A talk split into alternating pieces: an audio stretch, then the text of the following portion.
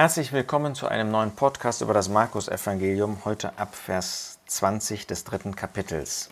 Wir haben gesehen, wie der Herr Jesus seine zwölf Jünger berufen hat. Und dann lesen wir jetzt weiter in Vers 20. Und sie kommen in ein Haus, und wieder kommt die Volksmenge zusammen, so dass sie nicht einmal Brot essen konnten. Und als seine Angehörigen es hörten, gingen sie aus, um ihn zu greifen, denn sie sprachen, er ist außer sich. Hier sehen wir, wie die Beziehung des Herrn Jesus zu den Seinen war und wie er im Dienst unentwegt tätig war. Er kommt in ein Haus und sofort ist er der Anziehungspunkt. Das ist der Herr Jesus. Ist er der Anziehungspunkt auch deines Lebens? Bringen wir Menschen zu dem Herrn Jesus, dass er Anziehungspunkt für Menschen auch heute sein kann? Der Herr Jesus muss so viel arbeiten, weil so viele zu ihm kommen, etwas von ihm wollen, er ihnen sich zuwenden muss, dass er nicht einmal hatte, Zeit hatte, um Brot zu essen. Ja, das gilt auch für die Jünger. Sie waren an seiner Seite. Und wer dem Herrn Jesus dient, der muss Entbehrung auf sich nehmen. Und ich spreche ausdrücklich nicht von solchen, die jetzt ihren Beruf aufgeben. Das sind die aller, allerwenigsten oder die ihren Beruf reduzieren. Das ist überhaupt nicht das Thema. Wir alle sollen dem Herrn Jesus dienen. Wir alle sollen ihm nachfolgen. Und wer dem Herrn Jesus nachfolgt, wer ihm dient, wer ihm zur Verfügung steht, der wird irgendwo Verzicht leisten müssen. Hier war es bei dem Herrn extrem. Und seine Angehörigen, sie sagen, er ist nicht ganz normal, er ist außer sich. Seht ihr, sie hatten zum Teil kein Leben aus Gott. Von seinen Brüdern wissen wir das ausdrücklich, dass sie erst nach seiner Auferstehung an ihn glaubten. Und so haben sie nicht verstanden, dass er einen Auftrag hatte von Seiten Gottes. Vielleicht wirst auch du Unverständnis erleben von Seiten der Menschen, vielleicht deiner Familie, selbst von Seiten der Gläubigen kann es manchmal sein, dass man irgendwie Unverständnis bekommt.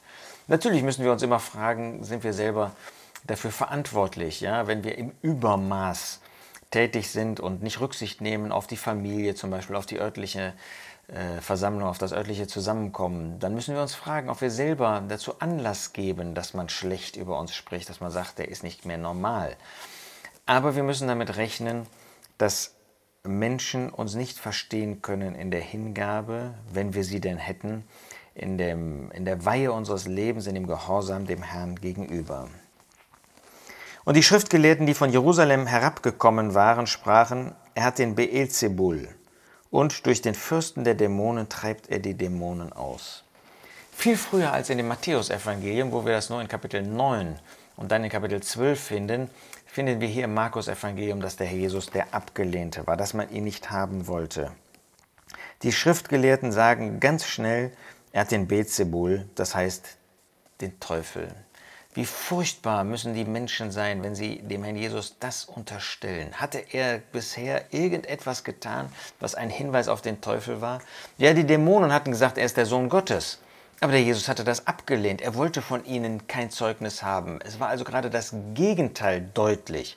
Und trotzdem der Hass dieser Menschen, dass sie dem Herrn Jesus sagen, dass er den Beelzebul habe und durch den Fürsten der Dämonen die Dämonen austreibt.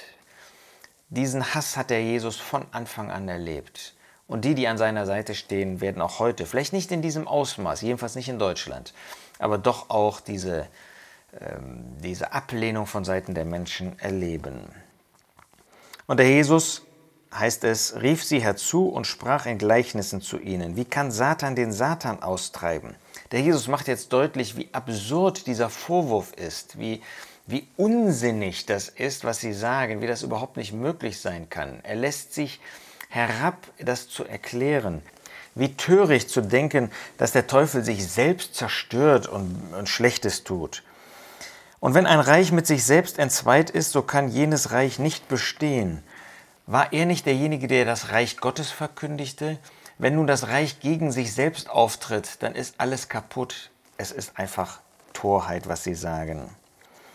Und wenn ein Haus mit sich selbst entzweit ist, so wird jenes Haus nicht bestehen können. Der Jesus lässt sich wirklich herab auf die Argumentation dieser Menschen, um ihnen zu verdeutlichen, wie unsinnig, wie absurd ihr Vorwurf ist. Wenn der Satan gegen sich selbst aufsteht und ein Zweit ist, so kann er nicht bestehen, sondern hat ein Ende. Und wollte der Teufel jetzt schon ein Ende haben? Mit Sicherheit nicht. Er war tätig, um zu zerstören, aber doch nicht sich selbst, sondern solche, die an Gott glaubten, die an den Herrn Jesus glaubten. Vers 27. Niemand aber kann in das Haus des Starken eindringen und seinen Hausrat rauben, wenn er nicht zuvor den Starken bindet, und dann wird er sein Haus berauben. Jetzt zeigt der Jesus, was er wirklich tat. Er war eingedrungen in das Haus des Starken. Der Teufel war ein Starker, er hatte große Macht, aber der Jesus war in sein Haus hineingekommen und er hatte seinen Hausrat rauben wollen. Das heißt, er wollte diejenigen, die Gefangene des Teufels waren, viele aus diesem Volk, die von Dämonen besessen waren, wollte er retten, wollte er heilen. Aber dazu musste man erst den Starken binden. Und genau das tat er.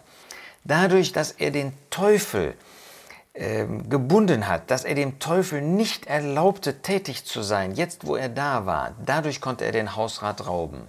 Später am Kreuz würde er den Teufel überwinden. Dann würde er dem Teufel auch das Haupt zerschmettern. Ja, aber das würde erst am Kreuz geschehen. Jetzt war er erst mal gekommen, in das Haus des Starken eingedrungen. Der Teufel machte für sich geltend, dass er Macht über diese Erde hatte. Und der Jesus war gekommen in diesen Machtbereich, war eingedrungen und hatte ihn gebunden. Er hat ihn noch nicht zerstört in diesem Sinne, hat noch nicht diesen Sieg, den er am Kreuz errungen hat, vorweggenommen, aber er hat ihn gebunden, damit diejenigen, die Gefangene des Teufels waren, aus seinem Bereich herauskamen. Das tut er auch heute noch.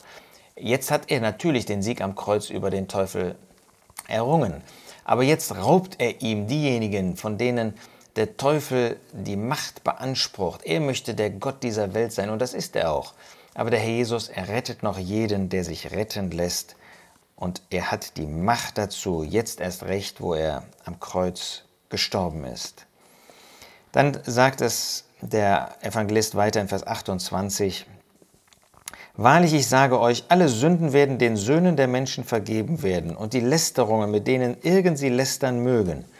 Wie gewaltig die Gnade und Barmherzigkeit Gottes, dass er jede Sünde vergibt. Man kann noch so schlimm gesündigt haben und doch wird ihnen vergeben, sogar Lästerungen gegen Gott und gegen Menschen, alles Böse wird vergeben werden.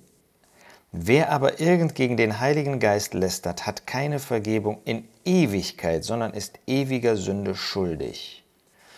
Ja, diejenigen, die dem Herrn Jesus zusprachen, der in Vollkommenheit wirkte, dass er durch den Teufel tätig wäre, in der Kraft des Teufels, diese Lästerung, hier genannt die Lästerung des Heiligen Geistes gegen den Heiligen Geist, die kann nicht vergeben werden.